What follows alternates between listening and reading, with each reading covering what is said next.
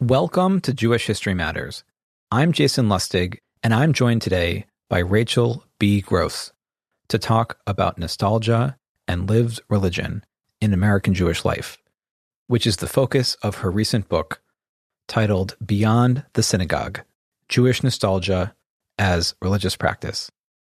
Rachel B. Gross is assistant professor and the John and Marcia Goldman Chair in American Jewish Studies in the Department of Jewish Studies at San Francisco State University.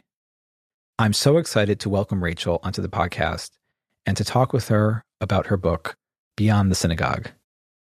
Rachel talks about a variety of ways in which American Jews connect to their past through nostalgia, historical museums like the Eldridge Street Synagogue in New York's Lower East Side, genealogy, children's books and dolls, and delis and other foodways. As she argues, nostalgia actually offers a kind of lived religious practice, even if it's beyond the synagogue. Following the 2013 Pew study of American Jews, which identified about 20% of American Jews as Jews of no religion, this book asks us to rethink what is religion in American Jewish life and how it is that Jews who aren't affiliated with institutionalized religious life still access and interact with Judaism in a myriad of ways. Thanks so much for listening to our conversation about American Jewish nostalgia and religion. I hope you'll also check out Rachel's book, Beyond the Synagogue, and I've posted a link to an excerpt in the show notes too. Thanks for tuning in. Hi, Rachel. Welcome to the podcast. Thanks so much for joining us. Hi, Jason. Thanks for having me. Yeah, this is really, I think, fantastic to have you join us and talk to us about your book, which is just such a fun book. It's such an interesting approach. And it might be great to start out by talking about the title of the book, which is to say that this is like the best kind of title where you look at the title and you understand immediately what the book is about and what the argument is from the beginning. You talk about Jewish religion beyond the synagogue you know, so can you say a bit about what is the meaning of the big idea here? You know, that, that comes out in this idea that you're talking about religion outside of the synagogue and what is a powerful example that really illustrates this trend that you're thinking about. So, the book is about American Jews' nostalgia for Eastern European immigration to the United States around the turn of the century and how American Jews have represented and institutionalized that nostalgia. I look at four case studies from the 1970s to the present, and I'm making an argument that nostalgia has become a way of American Jewish religious practice. So I'm not saying that traditional forms of Jewish religion and community organization aren't important. I really like the term beyond because I, I, think it encompasses the synagogue and also includes things beyond it. I'm, I'm not saying that synagogue practice is over in any way. I think that the forms of religion that I'm looking at in this book are compatible with traditional forms of Jewish religious practice. So building on many American religious history scholars. Basically, I think of religion as things that are meaningful to people. I think about religion as texts and practices and even emotions that connect us to big stories and big relationships. So, relationships with the divine, relationships with our communities in the present, relationships with ancestors. So I'm looking at the big ways that American Jews find meaning as individuals, as families, and as communities in their lives. Yeah, so like what's like a like a really powerful example there that of some of the ways in which like you said people find religious meaning outside of the walls of the synagogue. Yeah. So, right on the cover of my book is the stained glass window of the museum at Eldridge Street, which is a synagogue on the Lower East Side.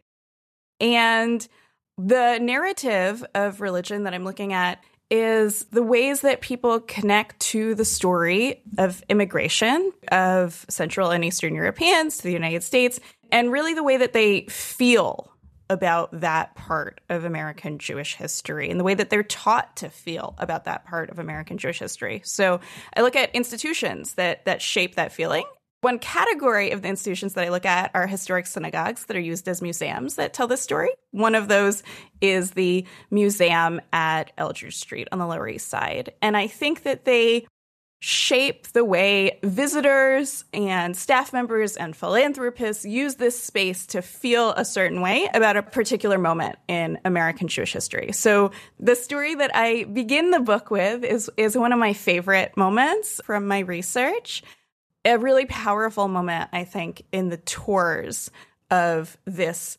grand and beautiful synagogue that had fallen into disrepair and was restored from the 1980s to the present. When people went on tours at the museum at Eldridge Street, they would listen to a story of the history of this congregation. It's the first synagogue building built from the ground up on the Lower East Side by Eastern European Jews um, from the 1880s. And they would listen to this history of the synagogue, of the original congregation, of the way it fell into disrepair over the course of the of the mid 20th century, and then was gradually reclaimed and renovated by preservationists from the 1980s to the present. And after listening to this story, tourists um, will be shown out of the sanctuary and walk back out of the sanctuary to be led somewhere else on the tour. And the docents at the museum at Eldridge Street pause right at the back of the sanctuary and they'll say, Do you see these indentations in the floorboards? And people say yes. Okay, why don't you step into the indentations in the floorboards? And people do, and they gradually find themselves lined up in straight lines. And the docent will say, "Well, it turns out these are these are soft pine floorboards, and over the years, the men, because this was a synagogue that had gender segregation of the synagogue, over the years, men stood in front of their pews and shuckled, moved back and forth as they were praying, and gradually they wore grooves into the soft pine floorboards. So the preservationists of the synagogue chose not to restore the floorboards, but to keep those indentations. So you, tourists, are literally standing in the footprints of past congregants at this synagogue. So I think that is such a, a wonderful and smart moment of public history. It's one that that visitors always find really powerful because it's a material and really it's an embodied connection between them and the original congregants. And I think it's really emotional. It's an effective emotional connection between them and the story of these immigrant congregants. And what I'm really interested in is how American Jews feel that connection, the importance of feeling that connection to a particular moment in history and the way that they're taught to feel this longing for the past, for a particular moment in the past. Yeah. The book is called Beyond the Synagogue, but actually you're starting at a synagogue. You know, can you maybe like explain a bit about a certain irony that's going on here. Like, are, how are you recategorizing the Eldridge Street Synagogue when you're saying that this is, you know, it's in a synagogue, but it's beyond the synagogue? Exactly, exactly. There, there certainly is something ironic there, and I think that really gets to my point that I'm not interested in suggesting that synagogue worship, synagogue services aren't important or synagogue communities aren't important, but I think there are new ways that American Jews are finding meaning in their lives that can overlap with earlier forms of or older forms of religious practice. In this case, this is a building that is run by a museum and also in this case has an active congregation that still meets there for services. And they think about the space. Not all historic synagogues that are open to the public think about themselves this way but the organizations at this building think about the space as this is a space that is sometimes operating as a museum and this is a space that is sometimes operating as a synagogue with a congregation. So in that moment, it's the synagogue building being used for a new purpose. I would argue a new religious purpose. And actually, that's how I got started on this work. The book comes out of my dissertation. And before that, it has its origins in my master's thesis on historic synagogues that were used as museums. I was really interested in the idea of, of what's going on at historic synagogues that are used as museums. Are they are they a synagogue or are they a museum? If you think about the black and white image, like is it a woman or is it a duck? like which, which one is it? What's going on here? And that that repurposing, I think, is so powerful to me that the materials are being used in a new way.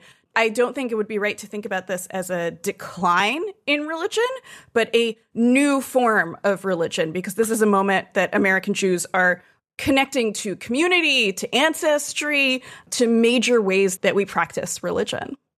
I mean, I think that the key term um, that comes out is about nostalgia. So, what do you mean when you talk about nostalgia? And how do you see it as a form of religious practice to reconnect with the past in these new ways, even in spaces that used to have, and that in some respects might still have a certain kind of religious importance? You're saying that this meaning has changed. What is the place of nostalgia in terms of your thinking of this transformation of religion? Yeah, so I think of nostalgia as a sentimental longing for something that's irrevocably past that's a line that always makes me laugh because of course the past is is always irrevocably past. That's literally how time works in the case of nostalgia it's about longing for the fact and, and it's feeling that pang for the fact that that the past is irrevocably past. It's the longing, it's the emotional connection for it.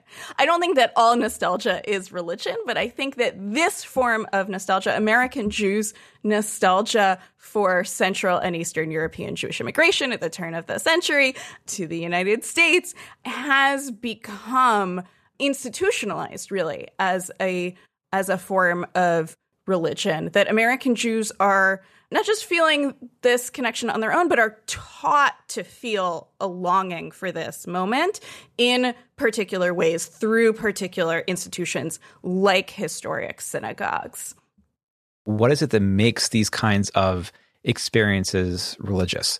You know, as you write about in the book, scholars of religion have identified how everything is is a religion, whether you're talking about baseball, whether you're talking about I don't know, pancakes, you know, or or anything. You know, anything can be seen through the lens of religion. And so when you think about the examples that, that you are looking at, whether that's historic synagogues or things like a deli or children's books or whatever, what is it that makes these things religious or a religion in your view? I think about religion as practices, texts, materials that connect us to big and meaningful relationships in our lives to the divine, to sacred figures, to communities in the present, to ancestors. And in doing so, I'm really building on religious studies scholar Robert Orsi's work on how he thinks about religion. He studies Catholic communities, so he really emphasizes Catholics' relationships to sacred figures.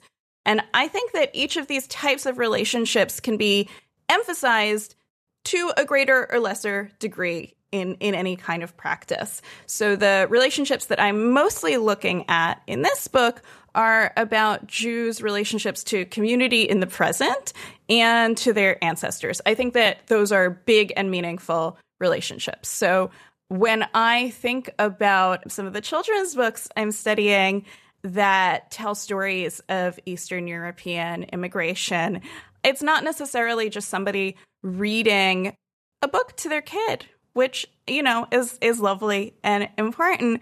But i think that that book then can become a vehicle of connection between that family and depending on on that particular family it, it might connect that family to their ancestry and to a big narrative in american jewish history. And i think that placing ourselves emotionally in a narrative of history to me, that's a form of religion. Sometimes scholars think about the differences between history and memory. and you know a scholarly history versus a kind of active communal memory the way i think about nostalgia is it's that emotional connection to the past that that helps us place ourselves and through emotion helps us connect to the past in a way that that maybe other forms of memory work might or might not you're saying some things about a number of specific case studies in, in American Jewish culture, American Jewish religion, but you're also indicating a way of thinking about how American Jewish religion has changed over time. You know, I think that, that we, we talk about the way in which history, you know, or rather memory, comes to have a, a kind of religious valence to it. One can talk about this with regards to various Jewish holidays that commemorate quote unquote historical events. You know, thinking about Passover, for instance, right? History and memory are intrinsically connected with elements of the Jewish religion traditionally speaking, you know, how, however historical or ahistorical those events may actually be. Um, but the point of what I'm saying is that I think that you're talking about a way in which connecting with the past, whether that's through history or through memory, right? But in this in this mode of nostalgia comes to have this religious importance. What is going on here in terms of the transformation of religion, the changing meaning of ritual, the changing meaning of ritual spaces, and the connection with the past, especially in the aftermath of the Holocaust. I think you're absolutely right to place this work that I'm thinking about in terms of holidays and especially in terms of Passover. Passover comes up a lot in my work on Jewish genealogists. And I think there's a really great analogy there that the genealogists I think about make explicit that Jews on Passover read the Haggadah and say, It's as if I personally came forth out of Egypt.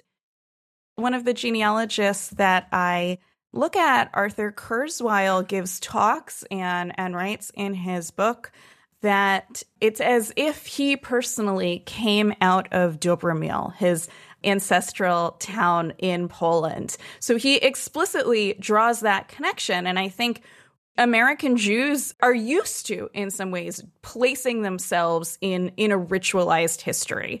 And what I'm looking at is the way that this moment in American Jewish history has become a ritualized history.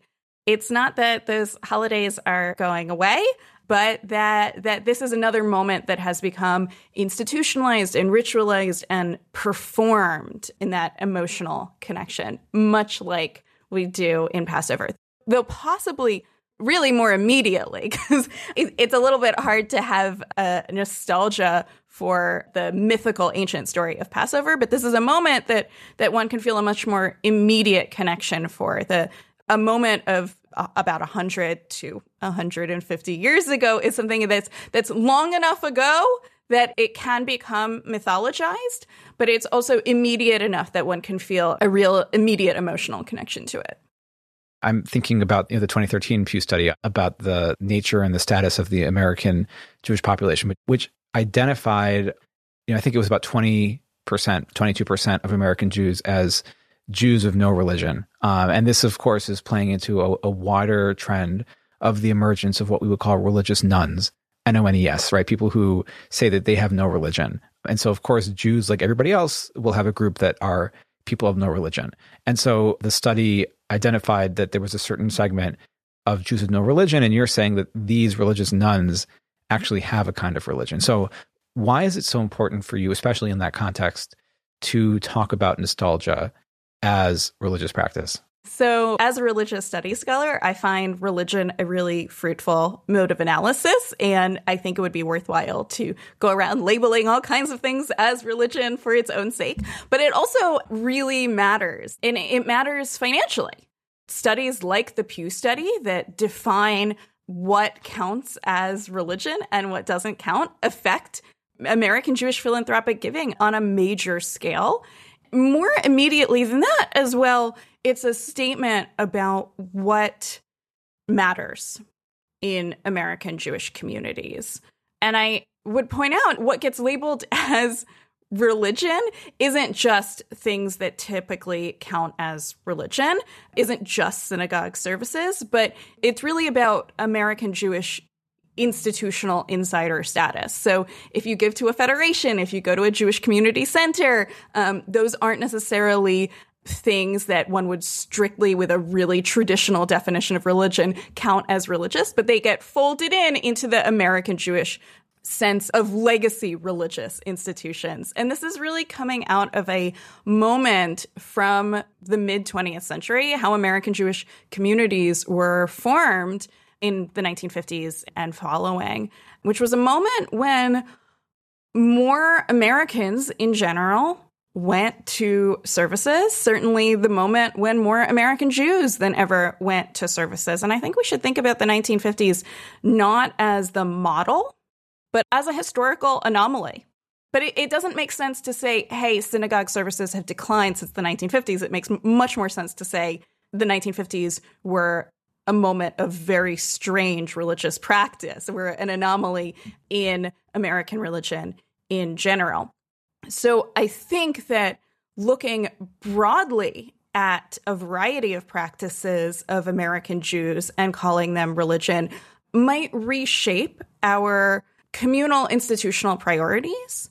It also, on a personal level, points to what is important in people's lives and really the institutions that are shaping them. And I'm pointing out that actually other types of institutions are shaping American Jewish communities. So things like Jewish genealogical societies, museums, and I look at a particular type of museum, you might not think of children's books as an institution, but in fact, they are shaped by numerous institutions, including publishing houses, I think are shaping our lives. And certainly PJ Library, an organization that gives free books and music to Jewish and interfaith families, I think is the most important American Jewish communal institution out there, wildly understudied. And finally, I think about things like delis and other types of restaurants as forms of public history, places we tell our stories and places we form our communities. So it matters in terms of money, it matters in terms of how Jewish community leaders are looking at American Jews. And I, I would hope it matters to American Jews to help them think about where they're finding meaning and where they're finding community in their lives. Part of what you're getting at here is the way in which the emergence of a nostalgia culture, especially in the aftermath of the Holocaust, you know, in the 1960s, you know, and beyond, relates to a kind of culture of crisis in the institutionalized American Jewish leadership and, and life. You mentioned how people may look back on the 50s and say, since then, synagogue membership has declined or whatever, and then try to act on that basis of their definition of religion in a very specific and narrow way. How is the nostalgia culture related to this broader crisis culture, you know, which manifests itself eventually you know, in many forms, but but eventually in the Pew study of 2013, which again set off this huge conversation in many areas of, of the American Jewish world of people basically in fear for the future you know, of Jewish life. So how are these things connected to each other? Your question makes me think of one of my favorite photographs of American Jews ever, um, which is in the Center for Jewish History Archives. I believe it's in the AJHS archives. And it's a photo of UJA Federation of New York. And it's a couple of folks literally ringing a crisis bell. There's a giant bell. and they are ringing it, and it's labeled crisis bell. It speaks to the ways that American Jewish community leaders and and some scholars of American Jews have wanted to think about American Jews in crisis. And I don't. My work, I think, is pointing out that American Jewish life is flourishing. And it is flourishing in maybe the places that you haven't been looking. So looking at declining synagogue membership isn't going to tell you the full story of American Jewish life, but looking at other ways that people connect to Jewish history and to Jewish community in the present.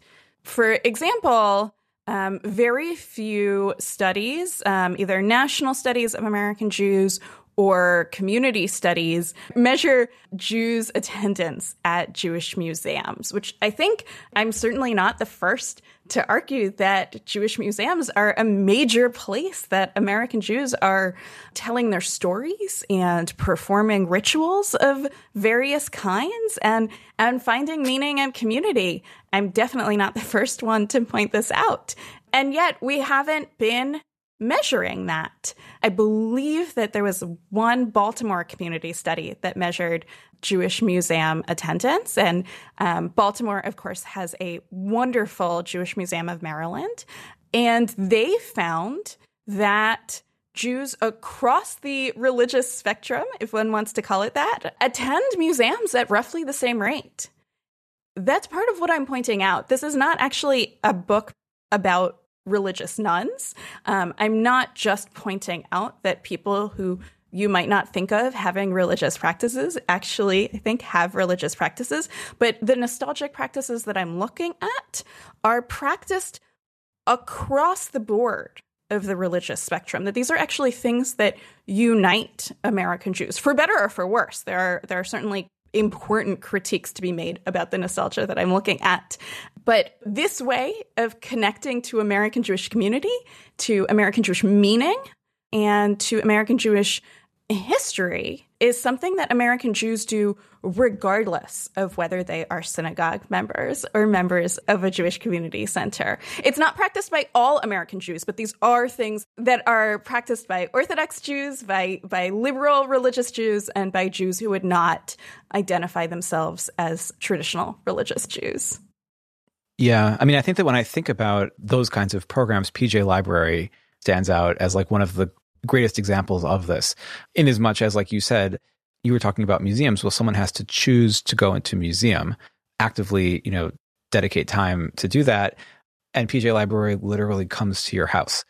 So there's a lot to think about there in terms of how programs like PJ Library, A, how it is that they reflect a sense of certain kinds of crises, you know, whether they are real or imagined, you know, in their extent, you know, what PJ Library represents there, and also this broader issue of how it is that Jews interact with Jewish culture, interact with Jewish religion, even when they don't go into the synagogue or when they certainly cannot. You know, like, like you know, you, you imagine somebody with a young child, it's a lot harder to go to the synagogue, you know, in person. So, I mean, what is going on there as you're thinking about PJ Library in general as an institution of American Jewish life and its relationship with this broader phenomenon of Judaism beyond the synagogue. I am so fascinated by PJ Library.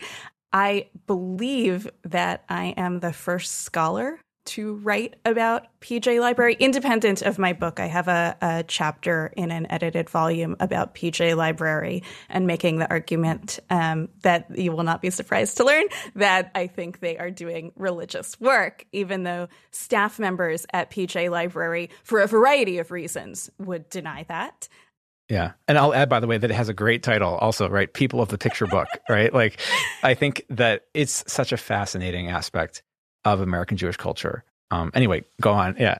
So I, I would say to your point about having to go somewhere, I one does have to sign up for PJ Library or perhaps be signed up um, for PJ Library. I, I know many grandparents will sign up their their kids.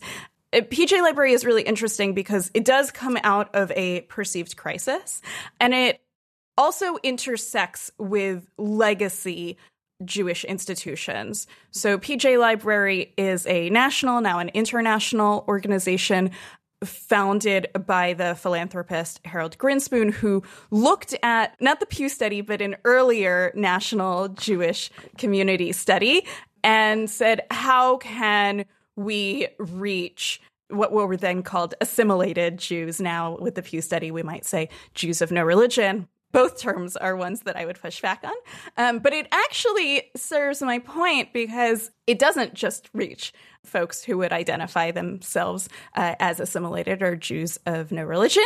It actually reaches Jews across the board and sends books and, and stories to Jews and to Jewish families and really shapes them i think. This isn't just me saying that that pj library is is shaping jewish families but they do their own social scientific studies and they have evidence of the ways that they are shaping and influencing jewish practices often to draw them into recognizably religious practices to connect them to their local synagogue or other local Jewish community organizations or to form new forms of community. They often encourage families to to form connections among themselves, and and this varies um, from community to community. One signs up or is signed up for PJ Library through a pre-existing local Jewish organization, so that might be a synagogue or a federation. In my book, I'm looking particularly at the stories that they distribute about stories of, of Central and Eastern European immigration. That is that is definitely not the only type of story that they sent out, but but that's what I'm looking at in the study. What's so interesting to me about PJ Library is it's not just books going out to families to be read perhaps, you know, if a child's a little bit older, to be read by the child. But they really emphasize, they really encourage families to read these books together. That what they're interested in, and actually what I'm interested in as well, is that family moment, that intimate moment of reading a story. And I, I know from parents of young children that that might be an exhausted moment that, that you might be reaching for a PJ library book at bedtime when you are too tired to make a decision on your own. That moment of intimacy between parents and children is then, I think, deployed to create an intimacy with this moment of American Jewish history as well. As a parent of young children and somebody who gets more PJ Library books in the mail than we know what to do with, it's an omnipresent thing. You know, like I said, when you, when you have two kids, that means you get two books a month. That adds up really fast. And you know, how many times can we read, you know, Purim is coming or, or something like that?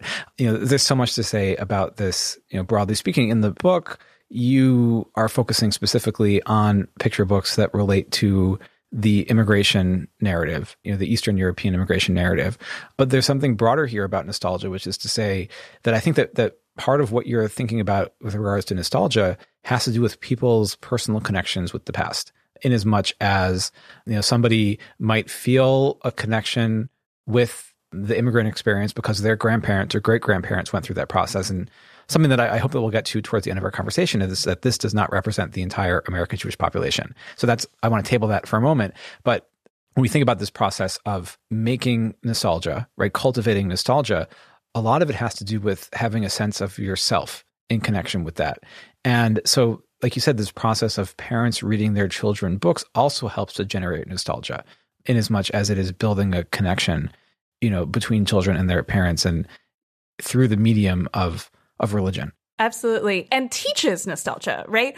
A lot of times people think about nostalgia and actually much of the literature on most of the literature on nostalgia thinks about nostalgia as something that you can only feel for your own personal past experiences. I happen to think that is is easily disproven that we feel nostalgia for all kinds of things that we have not personally experienced and that we are taught nostalgia by teachers, by books, by our parents, by institutions within and, and beyond this particular case study that I'm thinking about. But in terms of the books I'm thinking about in my book, there there's explicitly designed to teach children this is an important narrative for you, regardless of, of your family history. And this is something you should feel an emotional connection for. I love that you mentioned that for many Ashkenazi American Jews for whom this might be their family story, that their ancestors came from Central and Eastern Europe around the turn of the 20th century. Most parents today that that might not be their grandparents, that might be their great grandparents of, of the parents who are reading these kids. And so for kids, it might be their great great grandparents or so on. And yet the books that I'm looking at consistently depict the immigrant generation as a grandparent. And I think that is so interesting. That's something I call an eternal grandparent in the book. That generational remove feels like the right remove from this moment in the past that that there's something warm and intimate that one feels towards one's grandparent story. And so children who in in gen z are, are many generations removed from the early 20th century are taught to feel this immediate connection as if this story happened to their own grandparents. One of the things that interests me on a, on a very large scale is the process by which different historical events, different historical experiences pass across the threshold of history and memory. When people write about, you know, for instance, the passing of the last veterans from the First World War, for instance, right? Well, all of a sudden, those entire experiences have passed out of living memory, you know, into a certain realm of history. The same thing can be said about the dwindling number of Holocaust survivors and the efforts of groups like the Shoah Foundation and the Fortunoff Archive at Yale uh, to try to capture those memories you know in a personal form of the video testimony.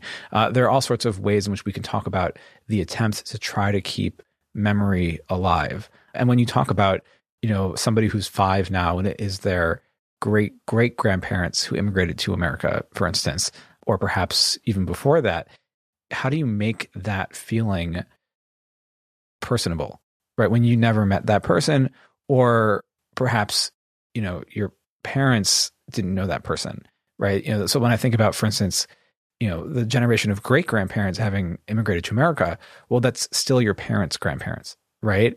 You know, the further you get away from these events, the more they become history as opposed to being memory. And I think that part of what you're talking about, this notion of the eternal grandparent, is a very powerful one for thinking about the active attempt to try to keep the memory of these events alive among people who are actually very far removed, historically speaking, from them. Exactly. Exactly. One example of this that I find really powerful is the Always Prayer Shawl by Sheldon Oberman, which was distributed by PJ Library. It's the story of a boy growing up in Russia, Adam, who has a relationship with his grandfather. And when his family immigrates to North America, Sheldon Oberman was actually Canadian, but he makes the story deliberately vague uh, so that that it can seem generically North American. I'm I'm told by Canadians that this is a thing that often happens in Canadian culture. Um, so when Adam in the story immigrates to North America, his grandfather does not come with him and his parents, but his grandfather gives him his prayer shawl to take with him.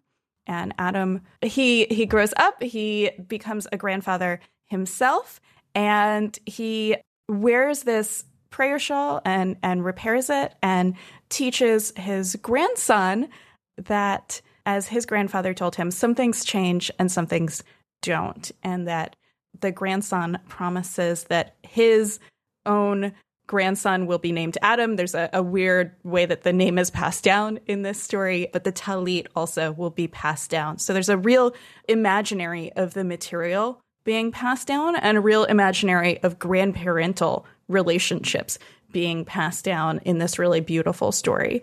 I, th- I, think the story is really lovely on its own, but it's maybe deepened by knowing that Sheldon Oberman came up with the story as part of a bar mitzvah gift for his own son, that he himself never had much of a connection to his grandfather. He didn't care so much about it his grandfather's story when when he was a kid, when his grandfather passed away when he was a young teenager. He was given his grandfather's prayer shawl and did not care so much about it. By the time of his son's bar mitzvah, he cared deeply about this story and it was something that he wanted to pass on to his children, right? That that was the moment that he wanted to pass on that immediacy of that relationship to past generations. And he created a kind of elaborate ritual in which his son got a new prayer shawl and that had parts donated from the son's mother, Oberman's ex-wife, and from the son's grandfather, Oberman's father, and Oberman himself donned at the moment that his son donned the prayer shawl. His own prayer shawl, Oberman donned his grandfather's prayer shawl and took on that physical relationship and that that emotional relationship to past generations. So it's it's really, as you say, about passing on that grandparental relationship, which seems like the right amount of immediacy, right? It's something that we can feel deeply. Certainly our imagined relationship with our grandparents, if not a real one. And I, I think that tension between real and imagined is really interesting. And yet that grandparent relationship has a, enough distance to be longing for their past, right? Um, that nostalgia is all about that tension between it's gone, but like we want it. it. It's really about tension with the past. There's a lot going on in terms of what is the potential for that grandparent connection to give meaning to things. Uh, I mean, I mean, the other thing that I want to ask about is genealogy, right? You're talking here about this idealization, the instrumentalization of the grandparent connection, right, as a way to pass on and cultivate a sense of nostalgia, you know, whether or not that nostalgia is actually for your grandparents' generation or your great grandparents or whatever. But genealogy is, in, in many respects, trying to go as far back into the past as you can go to people who you never would have ever had the chance to meet, and they might just be a, a name on a you know on a document or on a gravestone or or something. So, how is it that genealogy helps to cultivate a sense of nostalgia? And what is its role in Jewish culture? And I and I'm thinking here also about the ways in which genealogy plays other roles in different cultures. Thinking about like Mormons, for instance, where genealogy is a very important part of their religious practice, actually. So, what is the role of genealogy in American Judaism as part of this nostalgia process. I'm so glad you brought up Mormons because Jewish genealogists actually explicitly learned a lot from Mormons about how to do Jewish genealogy. So, doing genealogical research is an explicit religious practice for Mormons and is the largest group of Mormons, the, the Church of Jesus Christ of Latter day Saints, deals with genealogical records in a very particular way. My book begins with Jewish genealogists because I, I think of this development of institutionalized American Jewish nostalgia really as taking off in the 1970s, which is when Jewish genealogists began to think about their work in a concerted way. The 1970s were a moment when what we might call somewhat awkwardly white ethnics began to think about their culture and their communal histories more explicitly and more loudly. And they were largely inspired by the African American roots movement of the 1960s and 1970s when African Americans began to articulate their history and culture in a particular way, including doing genealogical research, which for African Americans can be quite hard and complicated in different ways, of course. So in the 1970s, I think genealogy served for Jews, for you know, Irish Americans, Italian Americans. The 1970s are a moment when they're realizing that they are being recognized as white in the United States, and they might have a lot of feelings about that. They might not be entirely comfortable with that. So, identifying themselves as Italian Americans, Irish Americans, Jewish Americans, and diving into their personal family histories, I think is is really a way to navigate discomfort with whiteness in ways that are fruitful and ways that are pretty complicated as well. So the 1970s is the moment when Jewish genealogists look at the work that um, that Mormons are doing and and others and say, "Hey, this is really interesting. We can learn from this, but that Ashkenazi genealogy requires a certain set of skills especially before the fall of the Soviet Union, doing research in Eastern Europe was quite complicated, but it, it, also requires certain language skills and, and knowledge of documents. And, and you know this better than I do. But Jewish genealogists really thought about what was particular about doing this kind of family history research. And they formed groups and, and ultimately societies to share their knowledge with each other. And then as genealogy has become ever more popular and big business among both Jews and non Jews, it becomes an activity that I think, like the other examples I look at in this book, of something you can do really seriously and, and passionately. It, it can become your your full time endeavor, as it as it does for many folks who I studied for this book, um, who I interviewed and, and researched, or it can be something that you dip into. And I think that expanse is really interesting to me. It's the same thing with a deli for instance right? You can you can be a deli owner and, and think about this as a as a way to tell your family story and a way to connect with jewish history or you can like pop by a deli and get a get a pastrami sandwich right? You can tell a family story or you could like pop onto ancestry.com for a moment to look up your family's records.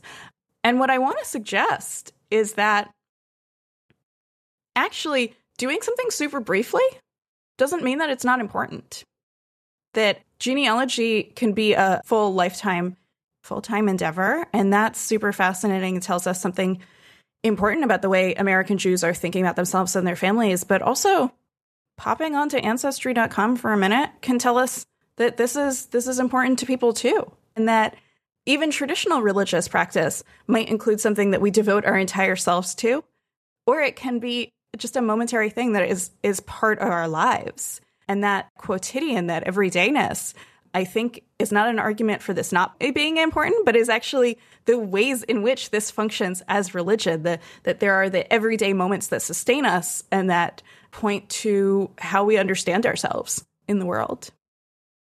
I mean, there's so much to dive into in terms of genealogy. I don't know if we have the time to to really do that, the justice that it deserves. I'm just thinking about those genealogy groups on Facebook. Um, there's like a whole bunch of the Jewish genealogy groups, and so what is going on there in terms of this whole process of crowdsourcing and making meaning and community out of this process of genealogy, which on the one hand, it's a very individual process, right? You're tracing back your own lineage, but you're also coming to understand a communal story or a group narrative at the same time, specifically relating to Eastern European migration, but on a broader scale. So, how does it an individual or or individual family project comes to take on a wider meaning when it's part of a community? that is very much beyond the synagogue. When we do family history research and place ourselves within this narrative, it becomes something bigger. And what I've found, especially in online groups, is the prevalence of this particular narrative of Central and Eastern European Jews. That even as as we've acknowledged in this conversation, this is not the story of all American Jews, though it is the story of a vast number, even a majority of American Jews. I've found that this story in genealogy, as in my other case studies, is overwhelming and sucks in people who might not have that family history. So, for instance, Tracing the Tribe is one of the most popular Jewish genealogy Facebook groups, and it was started by a woman, Schelly Dardashti, who was beginning her own research by thinking about her husband's Persian Jewish ancestry. And yet the the major narrative of this Facebook group ends up becoming the story of Ashkenazi Jews that this is the story of Central and Eastern European Jews becomes the major narrative in which one's one needs to find oneself, regardless of one's ancestry. And again, for better or for worse. What you've brought us to here, and I think this is in some respects a kind of the elephant in the room for this entire conversation that we've been having. So much of the nostalgia culture, especially that you talked about in the book, but that we've discussed so far, is really about the Eastern European immigrant past. So, what about other elements of Jewish nostalgia beyond that, beyond Eastern European Jews? And then also, to what extent can the toolkit and the framework that you're building in this book for thinking about Jewish nostalgia be applied to thinking about other groups in the American Jewish community? and I say this, you know, as like you mentioned, Persian Jews, right? You know, there are so many groups that don't fit into the kind of standard Ashkenazi, or we might even say like Ashko normative, or whatever term we might want to use, notion of what is American Jewish culture or the American Jewish experience. And the boiling it down to the Eastern European immigration process oversimplifies it. It really elevates one group over all the other ones. And one might say, well, Ashkenazi Jews numerically are larger than everybody else in terms of the American Jewish population. But in what ways does this nostalgia process elbow out kind of everybody else in terms of their own stories? So you're absolutely right that that's the elephant in the room. Sometimes I'll get reactions to my book that are, you know, why are you only focusing on this story? And actually, I think if one wants to point out the Ashkenormativity of the American Jewish community, the first thing one has to do is name it. And I, I think that's what I'm doing in this book is naming how dominant this narrative is. And it is for other folks, scholars and activists and community members, to do the work of taking what I've named and maybe what they've recognized and creating new stories, right? I'm wildly enthusiastic about learning about other stories of Jewish ancestry. But the first thing we have to do, I think, is, is name how prevalent this story is. And it's it's interesting to me because I haven't found actually that it just elbows out other stories. It's so big and so dominant that it sucks other stories in.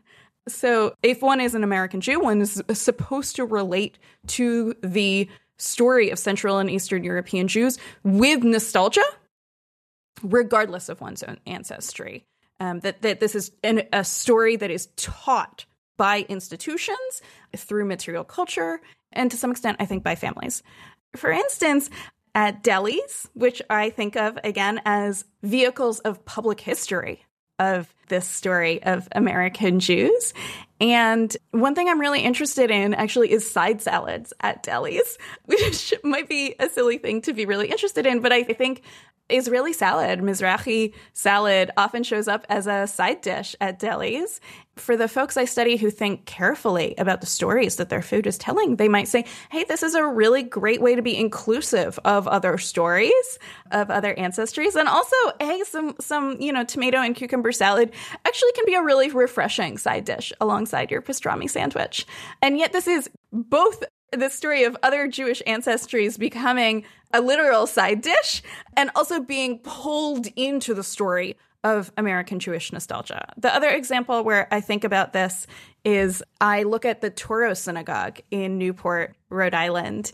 And the Touro Synagogue, as your listeners may know, is not a synagogue that tells the story of Central and Eastern European Jews. It's the oldest synagogue building in the United States, created by Sephardi Jews in the colonial era. And yet, I think the pattern in which its story is told is the same pattern I find in the synagogues created by Central and Eastern European Jewish immigrants much later. So I think it affects the patterns in which we tell American Jewish stories. You've mentioned delis a couple times. I mean, I feel like we could have a different episode about each of these different things, you know, genealogy, synagogues, delis, and the kids' books. Each of them is such a rich case study, but the deli is, is so fantastic. You know, because I think that, that it points to some of the ways in which a lot of the nostalgia that you are describing that you're talking about, it's not just about the Eastern European immigrant past, but it's also nostalgia for New York, right? And this is especially when we talk about the delis. Um, there was this article. I mean, I'm sure you're familiar with it. It was in the New York Times, you know, in March of this year, you know, saying that the best bagels are are not in New York, but they're in California.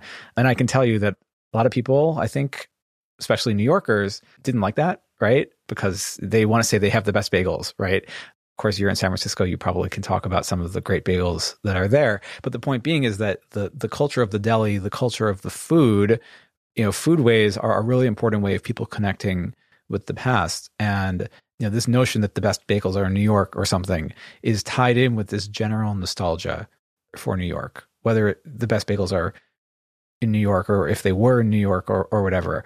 I mean, like, what is going on here in terms of this nostalgia for New York and its diaspora within the broader American Jewish cultural landscape, as well as the kind of nostalgia feeling that people might have as it relates to food and all sorts of other things?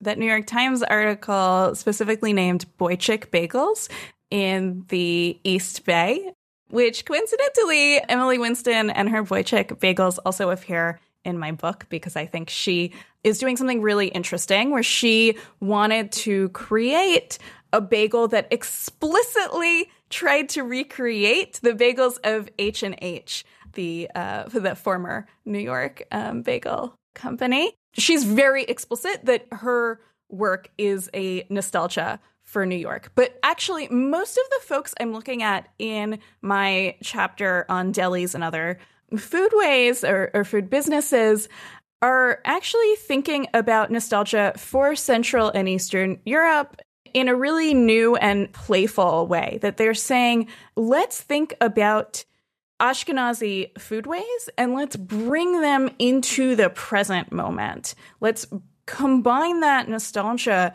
with our contemporary values of sustainability and an emphasis on local foods and care for the earth.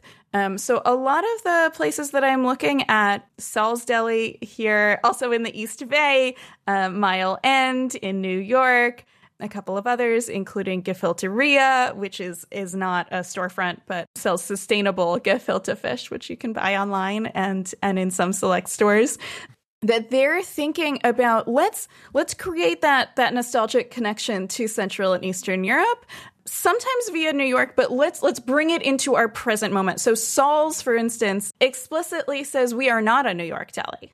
And actually, many of their customers come in and say, "Hey, you aren't a you aren't a New York deli," and they say, "That's right, we're an East Bay deli." And we tell the story. They explicitly say, and I, I just think this is is so powerful. They say, We tell the story of American Jews coming from Central and Eastern Europe and to New York and keep going. They keep going until they hit Berkeley, California.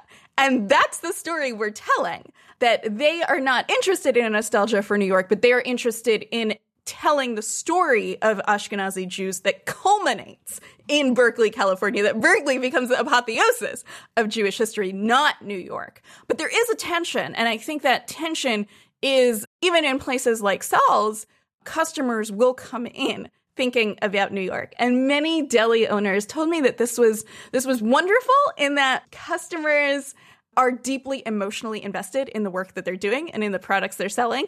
And yet many of those customers have not been to a New York deli in years, if ever, that it is an imagined New York deli.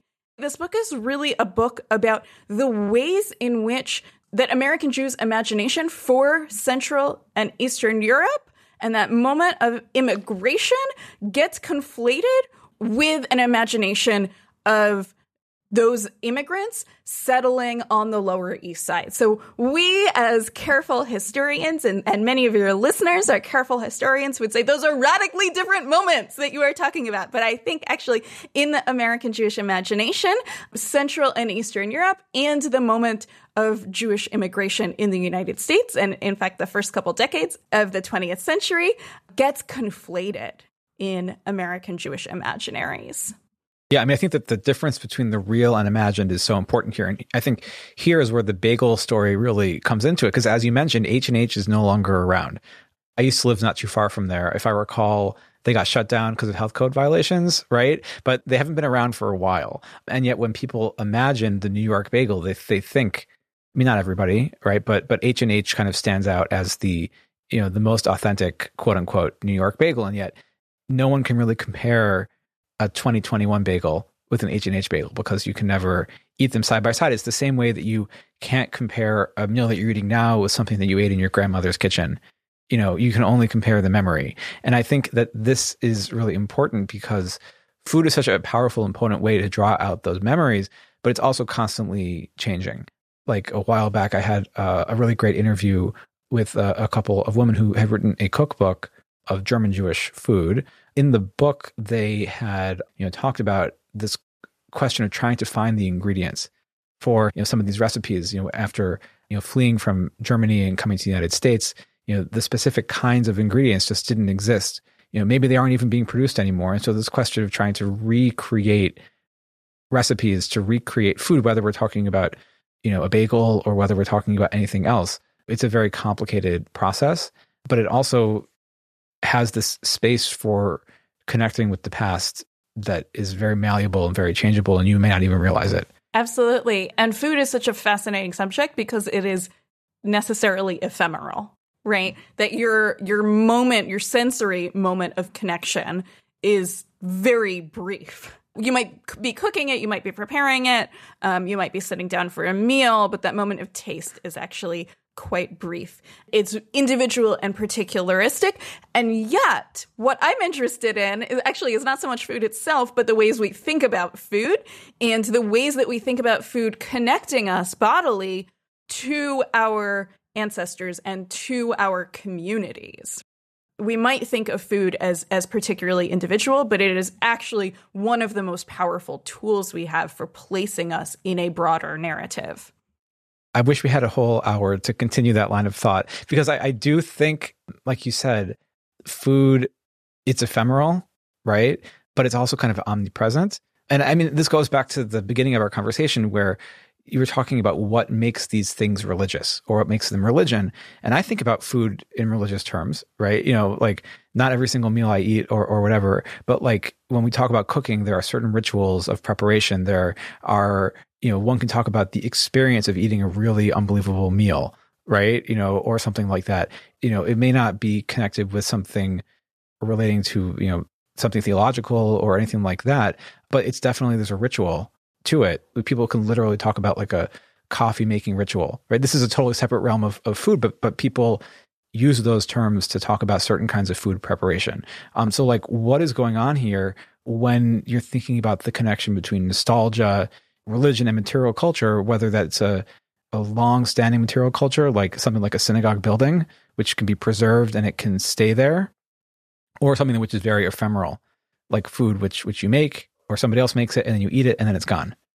In both of these, even though we imagine that moment of connection in both the, the synagogue story and in the food story, we imagine that moment of direct connection. And yet it is highly mediated. It is, in fact, not actually a connection, but a, an imagined connection that is mediated by institutions that the, the museum is directing your emotions. It might be a restored building that they are they're directing your experience of this space. And i think the restaurateur or the chef or or whoever the staff member of the restaurant is directing the way that you are thinking and experiencing the past. One of the things that i want to suggest in this book is that we might think about American Jewish community leaders a little bit differently that folks like staff members at historic synagogues and restaurateurs are not thought of as American Jewish community leaders. And yet, they're the folks who are directing American Jewish emotions and, in fact, telling American Jewish stories this is maybe a little bit more obvious for the staff members at historic synagogues, but we don't normally think about restaurateurs as public historians, as as the people who tell American Jewish histories. And yet I think they do it in really creative ways, sometimes explicitly and sometimes implicitly at their restaurants on their packaging. Yeah, I mean, I'm just thinking about the Jewish Museum in New York on the East Side and the fact that they have, you know, a, a deli in the museum. You know, Russ and Daughters, they have, they have a branch there. Uh, I mean, there's obviously so much to talk about in that particular instance, but it's like, what does it mean to place food in a historical environment or in historical environs? I think thinking about your book, there's so much that we can draw from it in terms of analyzing all sorts of these kinds of institutions and these locations that present Jewish culture on a platter, or try to anyway. I just want to thank you. This has been really great. This is a lot of fun. It's a, it's a great book. There's so much to talk about here. Thank you so much for joining us. Thank you so much for having me, Jason, and for this wonderful conversation. I really appreciate it.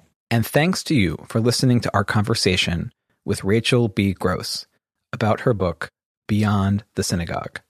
Until next time, I'm Jason Lustig, and this is Jewish History Matters.